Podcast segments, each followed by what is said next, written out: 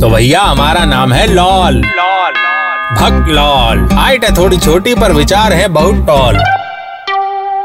भाई, देखिए, जीवन में हमको दो काम बहुत पसंद हैं। एक तो दिन भर की मशक्कत के बाद लंबा सोना, और जब सोते सोते और थकान हो जाए तो उठने से पहले थोड़ा और सुस्ता लेना यू सी तो लेडीज़ एंड जेंटलमैन प्रेजेंटिंग आज का ज्ञान, जो कि है सुस्ती और आलसता से भरपूर कि कैसे लेजीनेस सुस्ती, आलसीपन हमें सफलता की ऊंचाइयों तक पहुँचा सकता है और कैसे ये आलसीपन हमें अपने जीवन का बड़े से बड़ा गोल, यानी लक्ष्य प्राप्त करने में मदद करता है।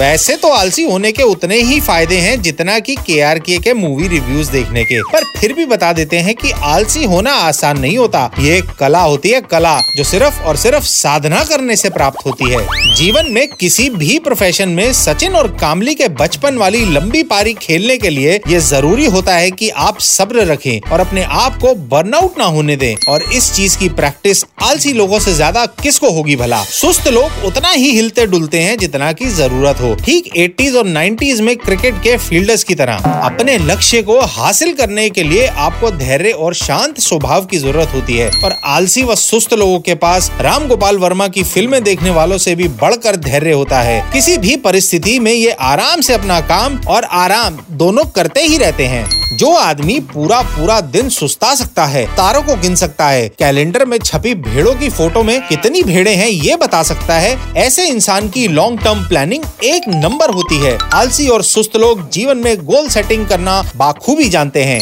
आलसी लोगों की एक खास बात होती है, ये लोग टाइम वेस्ट नहीं करते। जब काम पूरा हो जाता है तो आराम करते हैं और जब काम होता है तो ये शांति से, अच्छे से प्लानिंग करके दस बटा दस वाले टाइम मैनेजमेंट स्किल्स दिखाते हैं और किसी भी कार्य को चुटकियों में अंजाम दे देते हैं। एक सक्सेसफुल इंसान बनकर अपने जीवन में एक नहीं, कई लक्ष्यों को प्राप्त करने वाले इंसान की एक खासियत होती है कि वो दूसरों के इमोशंस को खूब अच्छे से समझते हैं और उनकी कद्र भी करते हैं। और यूनिवर्सिटी ऑफ़ ओक्लाहामा की एक स्टडी के अनुसार, जो लोग दिन भर एक ही जगह पड़े पड़े दिन रात एक करके बिंज वॉचिंग में मैन ऑफ़ द सीरीज़ का अवार्ड जीत लेते हैं, उनके पास दूसरों के इमोशंस को डिटेक्ट करने की एक खास दिव्य शक्ति होती है। वो दूसरों के प्रति ज़्यादा सहानुभूति रखते हैं। अब एक अहम बात, जी हाँ last but not the least वाली, आलसी लोग अपना काम जल्दी से जल्दी करने की कोशिश करते हैं। अब आप ठीक वैसे ही अचंभित होकर कहेंगे, कैसे? जैसे कि धोनी रन आउट हो गया हो। तो इसका जवाब है कि वो काम को इसीलिए जल्दी फिनिश करते हैं ताकि उनके आराम का समय जल्द से जल्द शुरू हो जाए। So moral of the story is आलसी लोग बेहतर टाइम मैनेजमेंट कर सकते हैं, दूसरों के इमोशंस को बेहतर समझते हैं, अपना काम जल्द खत्म करते हैं, अपने शरीर और दिमाग को शांत रखते हैं और अपने बॉडी माइंड एंड सोल को ज़्यादा मशक्कत कराने में विश्वास नहीं रखते। ऐसे ही लोग आंद्रे रसल, ग्लेन मैक्सवेल और हार्दिक पांड्या के स्ट्राइक रेट से भी ज़्यादा वाले रेट से अपने जीवन के गोल्स को अचीव करते हैं। चलिए हम भी घर जाकर जरा सुस्ता लें आज। बहुत दिनों से रात भर टीवी देखकर सुबह लेट उठने की वजह से बदन टूट सा जाता है। पता ही नहीं अंग्रेज़ी में लोग कहते हैं कि